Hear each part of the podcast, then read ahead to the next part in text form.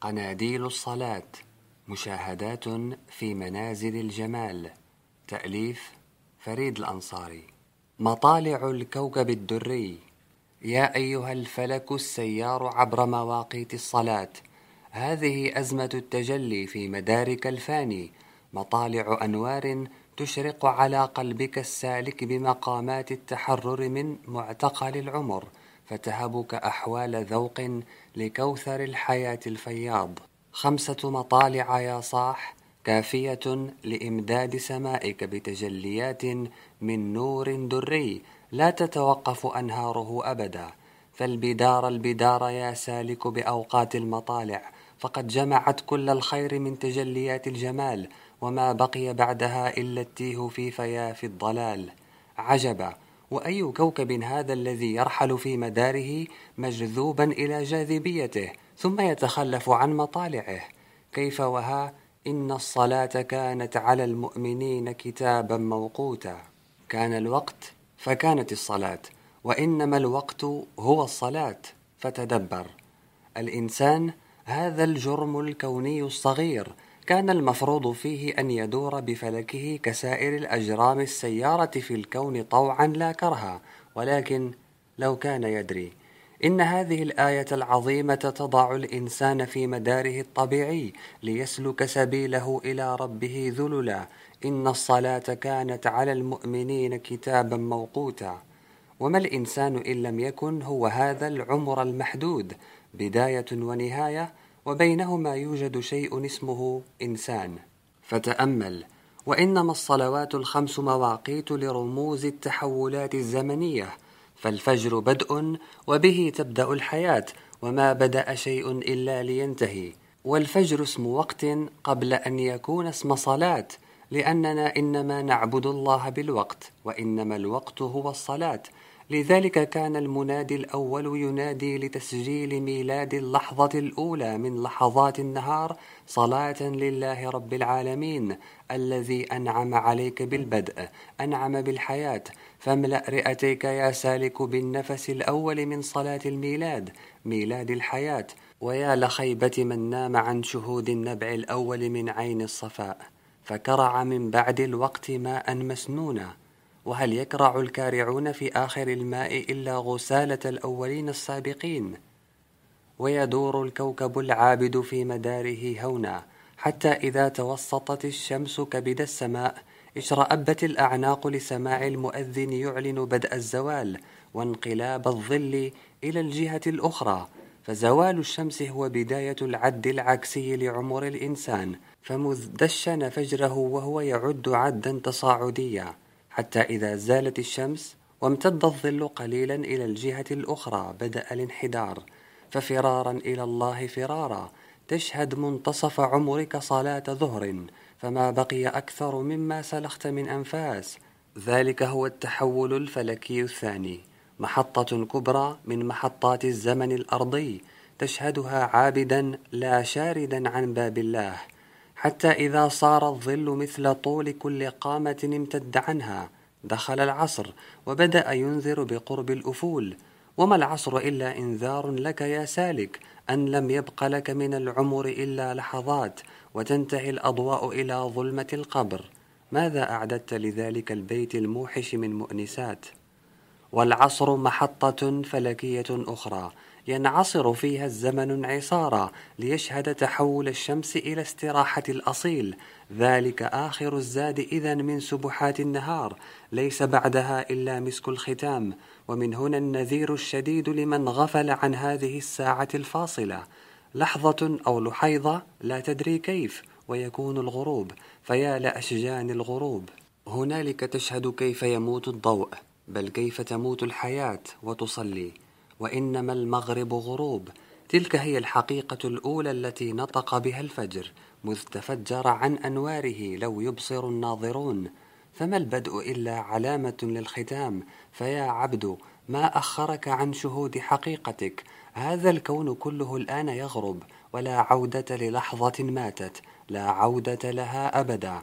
فالمغرب محطة فلكية من تحولات الأزمنة تشهدها صلاة خاتمة للأضواء وفاتحة للعتمات فإنما هي لحظة واحدة ويزحف الظلام.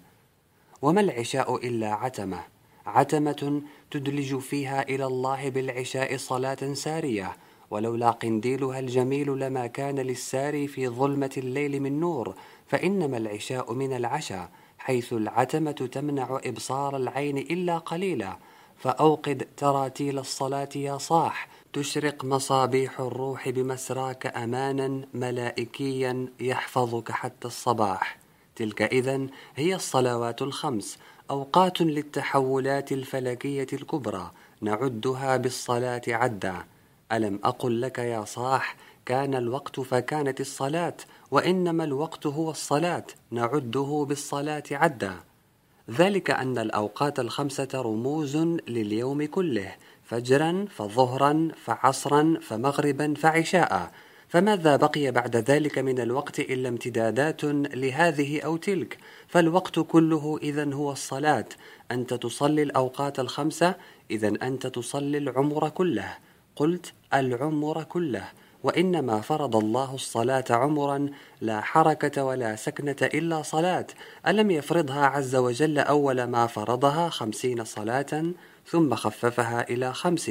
كل وقت منها ينوب عن عشرة أوقات فإنما الحسنة في ديننا بعشر أمثالها. أن تعبد الله بالوقت يعني أنك تعبده بمهجتك. وما المهجة إلا العمر وما العمر إلا زمن وما الزمن إلا أعوام. وما الأعوام إلا أشهر وما الأشهر إلا أيام وما الأيام إلا ساعات وما الساعات إلا دقائق وما الدقائق إلا ثواني. فما عمرك يا ابن آدم؟ دقات قلب المرء قائلة له إن الحياة دقائق وثواني.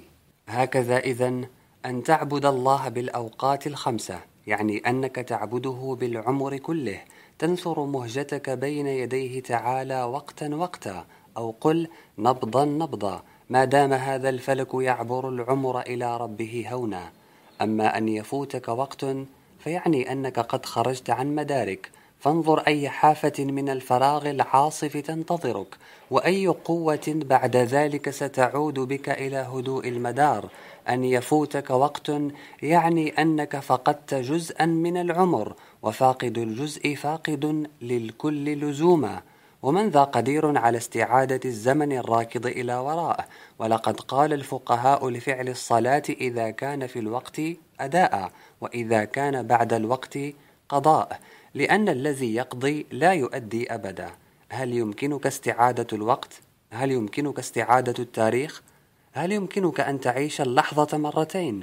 ولقد صدقوا في الحكمة القديمة إذ قالوا لا يمكنك أن تسبح في النهر مرتين لو لم تكن الصلاة وقتا لأمكنك أن تفعل ذلك على سبيه التشبيه والتقريب. أما وإنها وقت فإنك لن تفعل وإنما الذي تفعله أنك تعوض تعويضا. وما كان العوض بعذر أو بغير عذر ليكون كالأصل أبدا. لسبب بسيط هو أن المسألة وقت. فانظر لو أنك لم تأكل طعام عشائك حتى كان الصبح ثم طلبته. أتكون حينئذ تتعشى أم تفطر؟ طبعا إنك لن تتعشى عشاءك ذاك بعد أبدا ولو كان الطعام هو عين الطعام. لسبب بسيط هو أن المسألة وقت ولا صلاة تفوت فتؤدى بعد ذلك. وإنما فرصتك الوحيدة هي أن تقضي إن جاز لك قضاء وشتان شتان بين أداء وقضاء. ألم أقل لك كان الوقت فكانت الصلاة؟ وإنما الوقت هو الصلاة. فابسط كفك يا صاح حتى لا تنسى ثم اعقد أصابعك الخمسة الواحدة تلو الآخر لعد التجليات الوضاءة ربيعا ربيعا. تجليات المطلع الأول. هذا الحداء الهادئ الصادر عن أول طيور السحر ينساب عذوبة وجمالا عبر نسيم مسكي الأريج. هل تشم شيئا؟ وحدهم المحبون الآن يشمون لأنهم الساعة يقظون. قد غادروا فرشهم مع آخر هديل الليل الساجي فنهضوا يشهدون مولد النفس الأول لوردة البكور. من أديم السواد الغامق الجميل تتشكل براعم ذات إشعاع رمادي ثم تتفتح ريقات تفيض زرقة عميقة فتنتشر قليلا في عرض الأفق. ثم تنمو الوردة متفتحة في خفاء شيئا فشيئا تبث في الفضاء أنفاس الحياة وما هي إلا لحظات حتى يفيض قلبها النابض على الكون كله بنور فضي يتدفق مثل الشلال أو مثل ذوب البلور الصافي إيذانا باقتراب وصول الخيول الأولى لموكب الشمس. كان هذا الغصن السالك يبدو في تجليات الزرقة الأولى كشبح أدركه صبح السرى على أعتاب ديار الحبيب وكان السكون رائقا ورائعا لكنه سكون يخفي بقلب المحب شوقا قلقا. كان كأنما ينتظر شيئا وهو يشهد أفول آخر النجوم. لحظة ويكون الأذان فينفجر سيل الحياة الفضي. نهرا يتدفق بضوء بهيج يمسح شيئا فشيئا غبش الوجود. ويصدح الحمام الولهان يغرد وهنا بصوته الشجي الصلاة خير من النوم الصلاة خير من النوم. ويمضي النداء صدى يمتد في الفضاء ينثر الخير والسلام حول خيام المدلجين. كانت الدوالي في صفوف الصلاة متشابكة الأغصان تنسج خمائل من نور وهي تعانق بأجنحتها الأرضية أجنحة ملائكة السماء احتفالا بقرآن الفجر. فاشهدي يا خوافق السالكين جمالية البكور الأولى إن قرآن الفجر كان مشهودا. هذا أوان البهجة العلوية واحتفال الأرواح بالنور الملائكي فزاحمي يا ضلوع المحبين قناديل السماء. فإن الملائكة تغمر الصفوف بأنس الربيع فتتفتح القلوب أحوالا تدور حول جداول الصدق واليقين. هنا صلاة الفجر فاملأ كأسك يا صاحب ترياق الشهد المشهود. كان أبو هريرة رضي الله عنه فاتحا قلبه وبصره. وهو يصغي لخرير النور يترقرق من مشكاة النبوة فيعمر المسجد بقناديل ينبض زيتها خوفا ورجاء. ثم ينثر الصحابي الجليل جواهر الدر أشعة تعبر فوق رؤوس الأجيال. سمعت رسول الله صلى الله عليه وسلم يقول تفضل صلاة في الجميع على صلاة الرجل وحده خمسا وعشرين درجة قال وتجتمع ملائكة الليل وملائكة النهار في صلاة الفجر. قال أبو هريرة اقرأوا إن شئتم وقرآن الفجر إن قرآن الفجر كان مشهودا. فوا حسرتاه عليك أيها الطين الخامل في نتونة العلق. كيف تبالغ في قتل حياتك وخنق أنفاسك عن شهود طلائع الفجر؟ كيف تنفي نفسك عن رياض الحياة الريانة بمدائح الطير الصادحة من مشارف الشلال الرباني وتغيب. آه فتغيب عنك الحياة ولم يأت قط من أتى بعد فوات الأوان فعلى أي جنب تنام بعد ذلك أيها الإنسان؟ نعم ولو يعلمون ما في العتمة والصبح لأتوهما ولو حبوا. كيف ذلك يا رسول الله؟ من صلى صلاة الصبح فهو في ذمة الله فلا يطلبنكم الله من ذمته بشيء فإنه من يطلبه من ذمته بشيء يدركه ثم يكبه على وجهه في نار جهنم.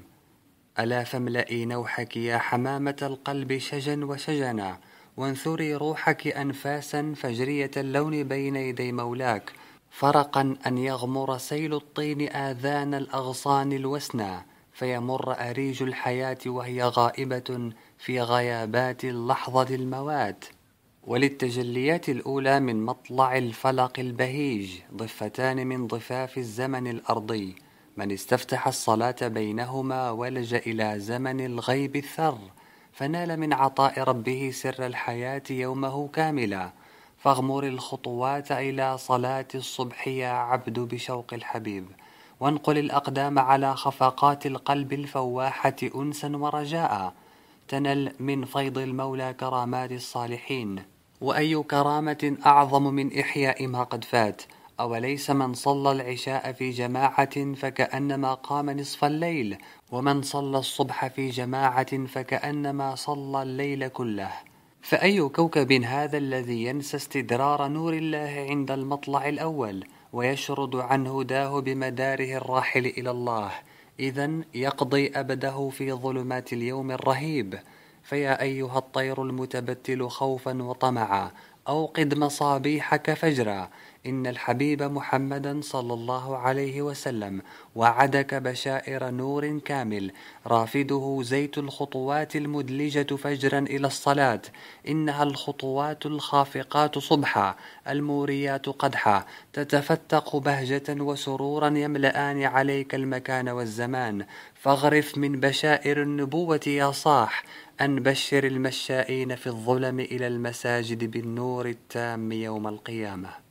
فسابق ظلالك يا غصن إلى مقام النور فإنه ليس دون البشارة إلا الخسارة فالجمال السرمدي بابه قوس بارقة في ظلمة مختصرة لا يستثقلها إلا من غفى عن غدران النور النبوي فضاع في التيه وليس صلاة أثقل على المنافقين من صلاة الفجر والعشاء ولو يعلمون ما فيهما لأتوها ولو حبوا.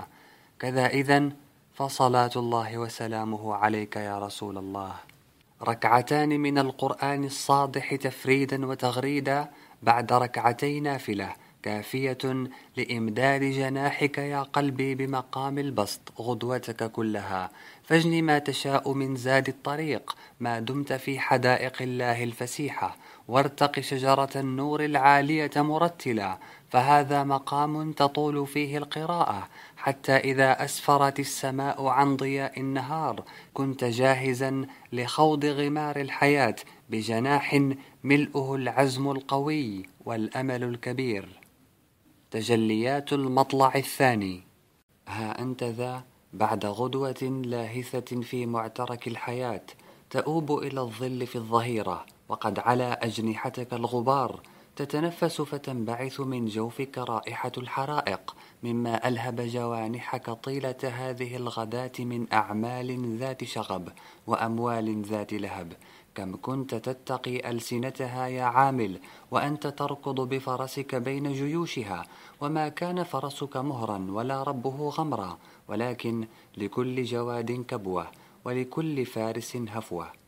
وتعود جريح القلب ثقيل الجناح تستريح من حر الهجيرة تبحث حائرا عن جرعة ماء عساك تدخل المعركة من جديد فيومك لما ينتهي والمدافعة ما تزال حامية الوطيس ولولا دفع الله الناس بعضهم ببعض لفسدت الأرض. ثم ينتشلك الأذان من حيرتك وتصغي لنداء الصلاة. كان الصداح ينبعث من شلال صافي الأمواج فتقترب شيئا فشيئا من بوابة المسجد حتى تحط بجناحك على غصنك المرهق وتدخل تحت دفقات الشلال. كان الوضوء إحياء جديدا لأنفاسك الحرة حتى إذا أكملت تلميع غرتك وتحجيلك تفتحت الأزهار من أفنانك طيبة الأريج وهب الشوق بقلبك مندفعا إلى لقاء الحبيب. الشمس الآن تزول عن وسط السماء قليلا مؤذنة بموعد التجلي الثاني فتنطلق طيور الهاجرة تحت أشعة الشمس مبللة الريش بماء الوضوء. كانت أشواقها تملأ عليها كيانها فمذ توضأت ما عاد فيها عرق يشعر بلسعات القيض ولا بحر الهجير. وللوضوء رشح البرد والسلام على الأغصان ثم تخفق الأجنحة مهجرة إلى صلاة الظهر. ألا تعسى لك أيها الجناح القابع في ظلك النتن ترزح بأوساخك بعيدا عن كوثر الصلاة فما زلت تملأ بطنك بطعام ثقيل وتخدر خشبتك بنوم ثقيل فتركن عند هاجرتك إلى حزب الشيطان تأكل من ماله لهبا ودخانا. فوا أسفاه على أجنحة ضلت طريقها إلى قوتها فلم ترحل إلى استدرار النور ساعة الهدى وللتهجير إلى صلاة الظهر أحوال وأذواق. تفتح للبصر المرهف أقواس الآفاق فيولد الربيع بالغصن السقيم من جديد. آه صاح ولو يعلمون ما في التهجير لاستبقوا إليه أي في التبكير إلى صلاة الظهر. ألا ما أحوجك الساعة يا سالك إلى لحظة وصال؟ تستمد منها القوة لخوض غمار الحياة. لحظة من تجليات الملك اللطيف على فؤادك الضعيف. فغداة واحدة تضرب في عمق اللهب والدخان. كافية لإتلاف ما رشح من أنداء الفجر على أوراق غصنك العابد. فيا صاح عد إلى مولاك. إن أقواس الصلاة قناديل تشرق من آفاقها ربيعا لا يفنى أبدا. ولصلاة الظهر جمال الرشفة الثانية من كوثر النور.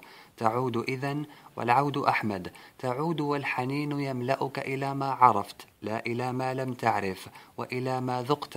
لا إلى ما لم تذق. لكن بحال غير الحال.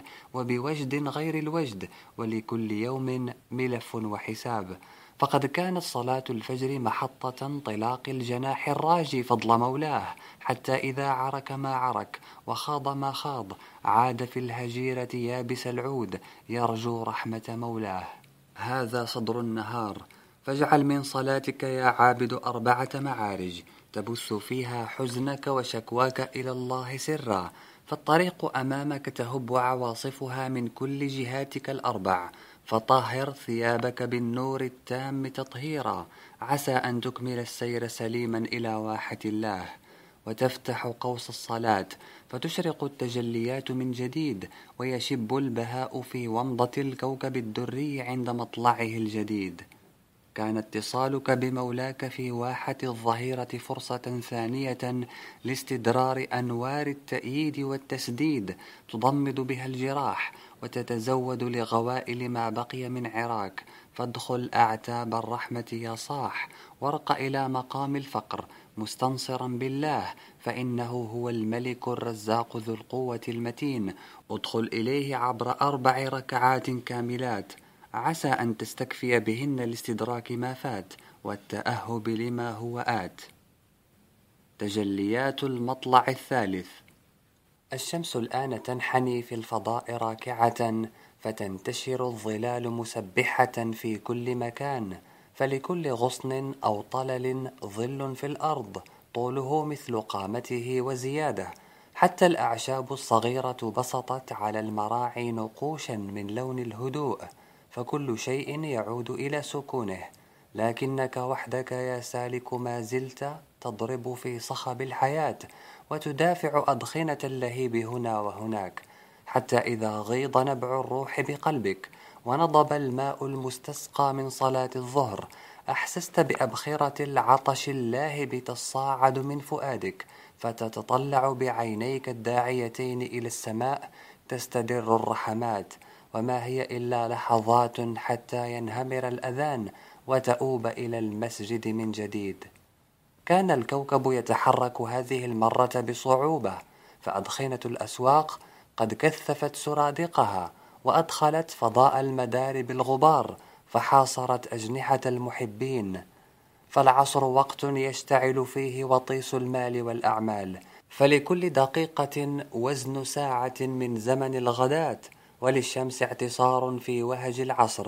لم تزل تذوب فيه قطرة فقطرة حتى تفنى في الغروب. طرفة غفلة واحدة منك يا سالك بعد الأذان ويكون نهارك قد فات فلا عصر بعده إلى يوم الحساب. فألق ما في يدك وانفض بنانك من رماد الحياة الفانية وادخل شلال الفلاح فالكون كله يصدح الساعة أن حي على الفلاح حي على الفلاح. ثم ترشك بيانات النبوة رشا مباركا يروي جفاف روحك الحزين. إن هذه الصلاة يعني صلاة العصر عرضت على من كان قبلكم فضيعوها. فمن حافظ عليها كان له أجره مرتين ولا صلاة بعدها حتى يطلع الشاهد. والشاهد أول نجم يبزغ بعيد الغروب يشهد على موت النهار وعلى ميلاد الليل. أجيال من الأمم قبل هذه الأمة كانت تقيم الصلاة أغواها الشيطان فأغفت لدى بارقة العصر فضلت قوافلها الطريق. وللعصر احتفال مثل احتفال الفجر الملائكي فوا حسرة على من فاتته فتوحات النور. فيا أيتها الأغصان العجفاء أورقي لبهجة الأوراد ندى وريحانا فإنه يتعاقبون فيكم ملائكة بالليل وملائكة بالنهار ويجتمعون في صلاة العصر وصلاة الفجر. ثم يعرج الذين باتوا فيكم فيسألهم ربهم وهو أعلم بكم فيقول كيف تركتم عبادي؟ فيقولون تركناهم وهم يصلون وأتيناهم وهم يصلون. فيا أيها الباني حصن الزخرف من خفقات العمر الفاني. لك اللحظة أن تخلد معمارك أو أن تنسفه نسفا. فوقفة خاشعة عند العصر بين يدي ربك عز وجل تدركها قبل ذبول الشمس. تفتح لك باب الخلود. وأما من ترك صلاة العصر فقد حبط عمله. أو تنسى؟ عجبا. وأي عين هذه التي تغفو وأي ذاكرة هذه التي تشرد وأي قلب هذا الذي يلهو عند اللحظة الحاسمة. كيف؟ وها إن الذي تفوته صلاة العصر فكأنما وتر أهله وماله أي فقدهم. ألا يا طير جرد فؤادك من دخن التراب وانفض جناحك من غبار الغفلة وارحل إلى مولاك. هذا زادك قد نفد والطريق أمامك صحار وقفار. والمولى يدعوك الساعة إلى مائدة تدلت أغصانها دانية القطاف. عراجين وضاءة وعناقيد سيالة تروي بنورها الرقراق حشى الفؤاد اللاهث في قيض النوى والسراب. فارو حدائقك أنسا وتغريدا قبل بكاء الأصيل. هذا باب الوصول الخفي. تفضي المناجاة فيه سرا عبر أربع ركعات إلى آخر درجة من معراج النهار بدءا بالفجر حتى صلاة العصر ثم تكبر فإذا بك ساجد لدى الأعتاب العليا. هنالك تنهل ببصرك من جمال الله لا تضام في وصال المحبوب شيئا. كان جرير بن عبد الله البجلي رضي الله عنه يتذكر إشراقات التجلي ذات ليلة قمراء بمجلس عزيز من مجالس رسول الله صلى الله عليه وسلم ثم ينشر أزهار المحبة على طريق الله وسط حلقة من التابعين فهو يقول كنا جلوسا عند رسول الله صلى الله عليه وسلم إذ نظر إلى القمر ليلة البدر فقال أما إنكم سترون ربكم كما ترون هذا القمر لا تضامون في رؤيته فإن استطعتم ألا تغلبوا على صلاة قبل طلوع الشمس وقبل غروبها فافعلوا يعني العصر والفجر. ثم قرأ جرير وسبح بحمد ربك قبل طلوع الشمس وقبل غروبها. وتومض في القلب السائر بشارتان قصور الجنة ولقاء الملك الكريم. هنا صلاة العصر هنا واسطة العقد الدري ساعة اكتمال البدر عبر طول المدار. فارشف كأسك يا عابد وذق معنى صلاة العصر ثم اركب جناح الروح ودر عبر مواجيد العمر قائما في صفوف السالكين قائما لله رب العالمين. وادخل فضاء الربيع الأبدي مرتلا حافظوا على الصلوات والصلاة الوسطى وقوموا لله قانتين. تجليات المطلع الرابع. ويطلع الشاهد في السماء نجما فضي النبضات كانت الشمس قد توارت بالحجاب فأقفلت أسراب الطيور رائحة إلى أوكارها وقد سالت ألوان الشفق الغارب على أجنحتها طهورا غيبي المذاق. يفتح نظر القلب مباشرة على عالم الآخرة. كل شيء يرحل في هذا الوجود فلا غدوة بغير رواح. كان النهار عمرا مصغرا بكل مراحله مذ تفتق برعما فجري اللون حتى شب ثم شاخ فمات. وتؤوب إلى ذاتك بعد سكون عاصفة النهار تجر جناحك المتعب. وتصغي إلى شجا قلبك الجريح وهو يودع ورقة أخرى من أوراق غصنه الصغير بخفقات تذوب تترى في الشفق الحزين. كان الأذان نسيما طيبا يحدو الفؤاد الجريح بروح الله إلى رياض الله فيمتلئ الغصن ندى من رشحه الكريم ويهتز أملا وشوقا إلى عفوه الحليم. ألا وإنه لا ييأس من روح الله إلا القوم الكافرون. فتشعر بالراحة تنساب خفة وطمأنينة بين جناحيك وتنطلق الحناجر مغردة في سيرها بدعاء المساء الجميل تدعو منيبة إلى الله. أمسينا وأمسى الملك لله والحمد لله. لا إله إلا الله وحده لا شريك له. له الملك وله الحمد وهو على كل شيء قدير. رب أسألك خير ما في هذه الليلة وخير ما بعدها وأعوذ بك من شر ما في هذه الليلة وشر ما بعدها. رب أعوذ بك من الكسل وسوء الكبر. رب أعوذ بك من عذاب في النار وعذاب في القبر. فيا قلب فرارا إلى الحي القيوم الملك الذي لا يزول. وادخل على مولاك ممسيا من باب صلاة خاتمة النهار وفاتحة الليل. فهذه لحظة فاصلة بين عالمين لكل عالم منهما أحواله وتجلياته وأذواقه. الغروب لحظة لها ما لها في مواجيد العبد السالك. فكيف أنت إذ تنثر دمعتي فراق ولقاء على صفحات عمرك الراحل؟ كيف أنت إذ توقد قنديل الصلاة محتفلا بغروب النهار وأنت ترتل الشجع بين خوف ورجاء وتتميز اللحظة بصلاتها الثلاثية تختم بها مدارج النهار لتفتح مدارج فضاء آخر من الجهة الليلية لمدارك. فاختم يا عبد نهارك موترا بصلاتك فإنما جعل الوتر خاتما وصلاة المغرب وتر النهار. وإن عملا لا ختم عليه لهو عمل أبتر. الله أكبر. ويسطح الطير بالقرآن جهرا. يعلن للناس حقيقة الكون الغاربة أيان مرساها. فتحلق الطيور سربا سربا. تجأر إلى مولاها. عساها تستنير برضا وجهه الكريم. ويتحول المحيط الكوني من مشرقه إلى مغربه تنبيها للغافلين. فتأفل أجرام وتبرز أخرى وتشهد أن لا شيء يبقى فلكل شروق غروب. وإنما الباقي هو رب المشارق والمغارب ولله المشرق والمغرب. فأينما تولوا فثم وجه الله إن الله واسع عليم.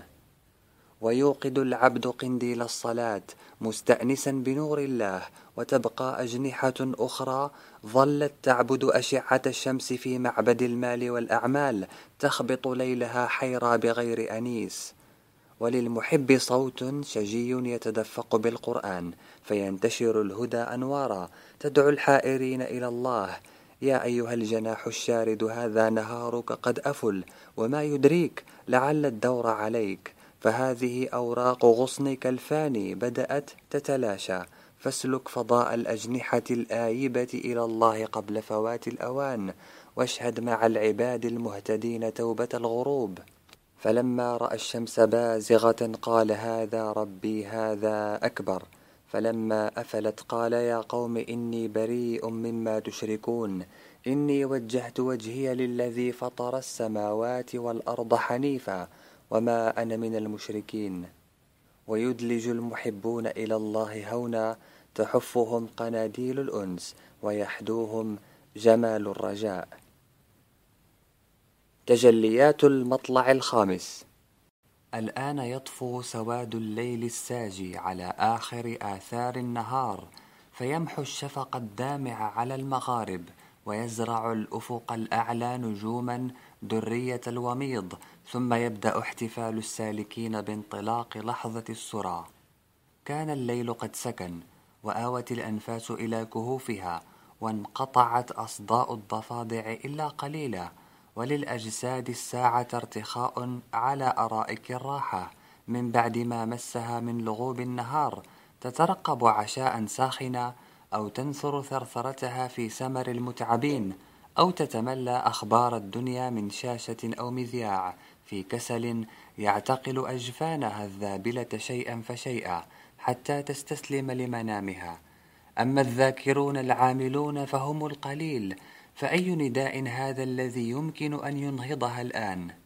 وتغوص في ذاتك يا عبد في ارتقاب وقت الصلاة مسترجعا صور المعارك من الغداة حتى المساء تقف عندها فوات القلب وكبوات الخطى فتشعر بالأدران تثقل جناحك وتعلو سعفك المخدر بالتعب فتتوق إلى شلال الرحمة وجداول الغفران حتى إذا غمر الأذان دلجة السالكين بنوره قمت تلتمس بشائر الرسول الحبيب صلى الله عليه وسلم المتجلية على قلوب المحبين في عتمات الطريق فتنهمر الكلمات النبوية على غصنك برذاذ من نشاط الروح.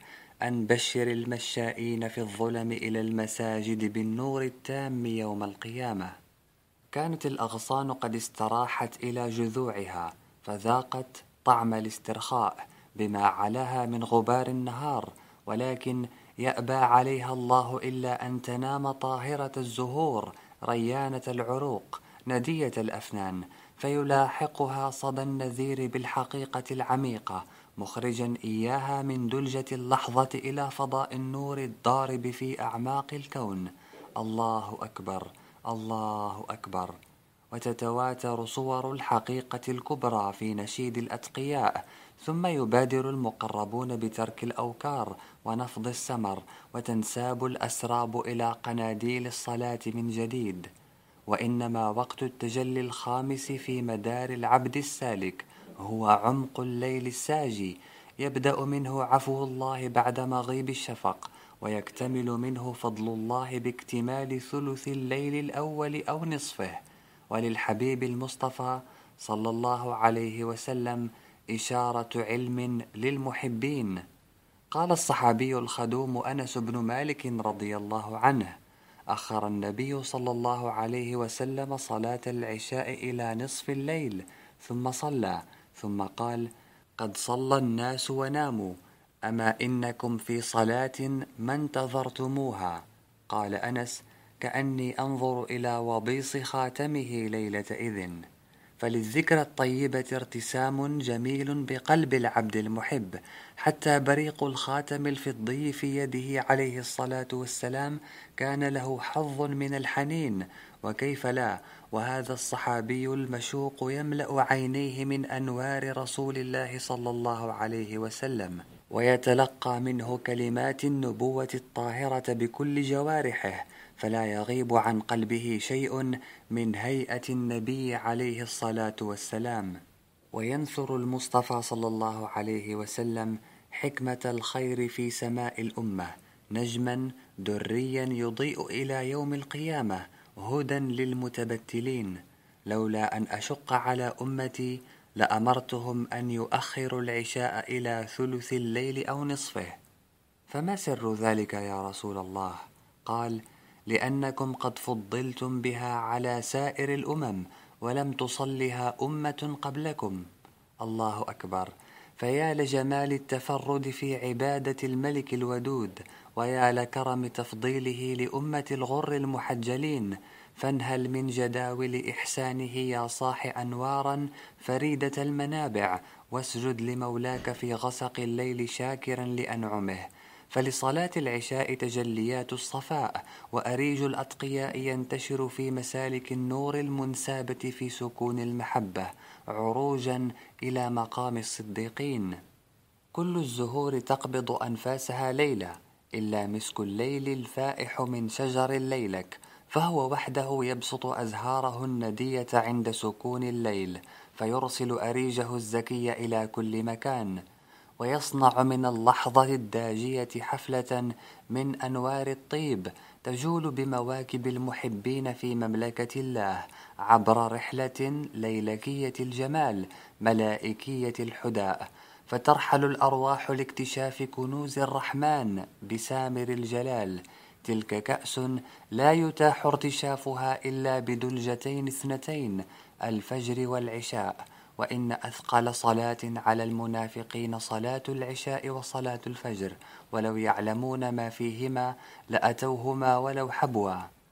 هنا المطلع الخامس والأخير من مطالع الكوكب الدري ميلاد أفراح الروح في غفلة اللحظة الصاخبة. فلك الساعة يا صاح أن تنال من أنوار السكون بعتمة العشاء. أمواجا من وميض المعرفة بالله لها على القلب وقع القرب بلا صخب ولا جلب. فاحرص يا صاح على دخولها مع سرب الأجنحة المتوضئة منتظما بجماعتها صفا في عقد الدر الملائكي تنل من مشكاة ناشئة الليل مصباح القانتين. أوليس من صلى العشاء في جماعة فكأنما قام نصف الليل؟ ففجر أيها المحب عيون الكوثر الليلي أربع ركعات عبقات بأريج الجنة. تغرف في الركعتين الأوليين ما تشاء من رقراق التراتيل جهرا حتى تمتلئ حدائقك بربيع القرآن ثم تسكن في الآخرتين لتتأمل الجمال الخفي في عطاء الله سرا مناجيا إياه في خشوع الشاكرين. ذلك شلال الليل الوضاء فكيف تنام يا غصن مثقلا بأدرانك دون تطهر؟ كيف ترقد قبل أن تستدر تجليات النور؟ ألا أيها الجناح الراحل بمدار التعبد؟ تلك مطالع الكوكب الدري الخمسة. تجليات المدد الإلهي بين ساعات الليل والنهار. في مواقيت متوازنة الفواصل تمد غصنك السالك بأنداء الروح. عسى رياحينك تنجو من أدخنة الفحشاء والمنكر وتبقى محفوظة بأجنحة الملائكة. فمواقيت فلكك السيار يا قلب قد خلقت على وزان المطالع الخمسة. أي شرود عنها مهما قل يقع به انزلاق عن مدار الروح. فاعتصمي يا طيور ببروج الصلاة إن الصلاة تنهى عن الفحشاء والمنكر ولذكر الله أكبر. والله يعلم ما تصنعون.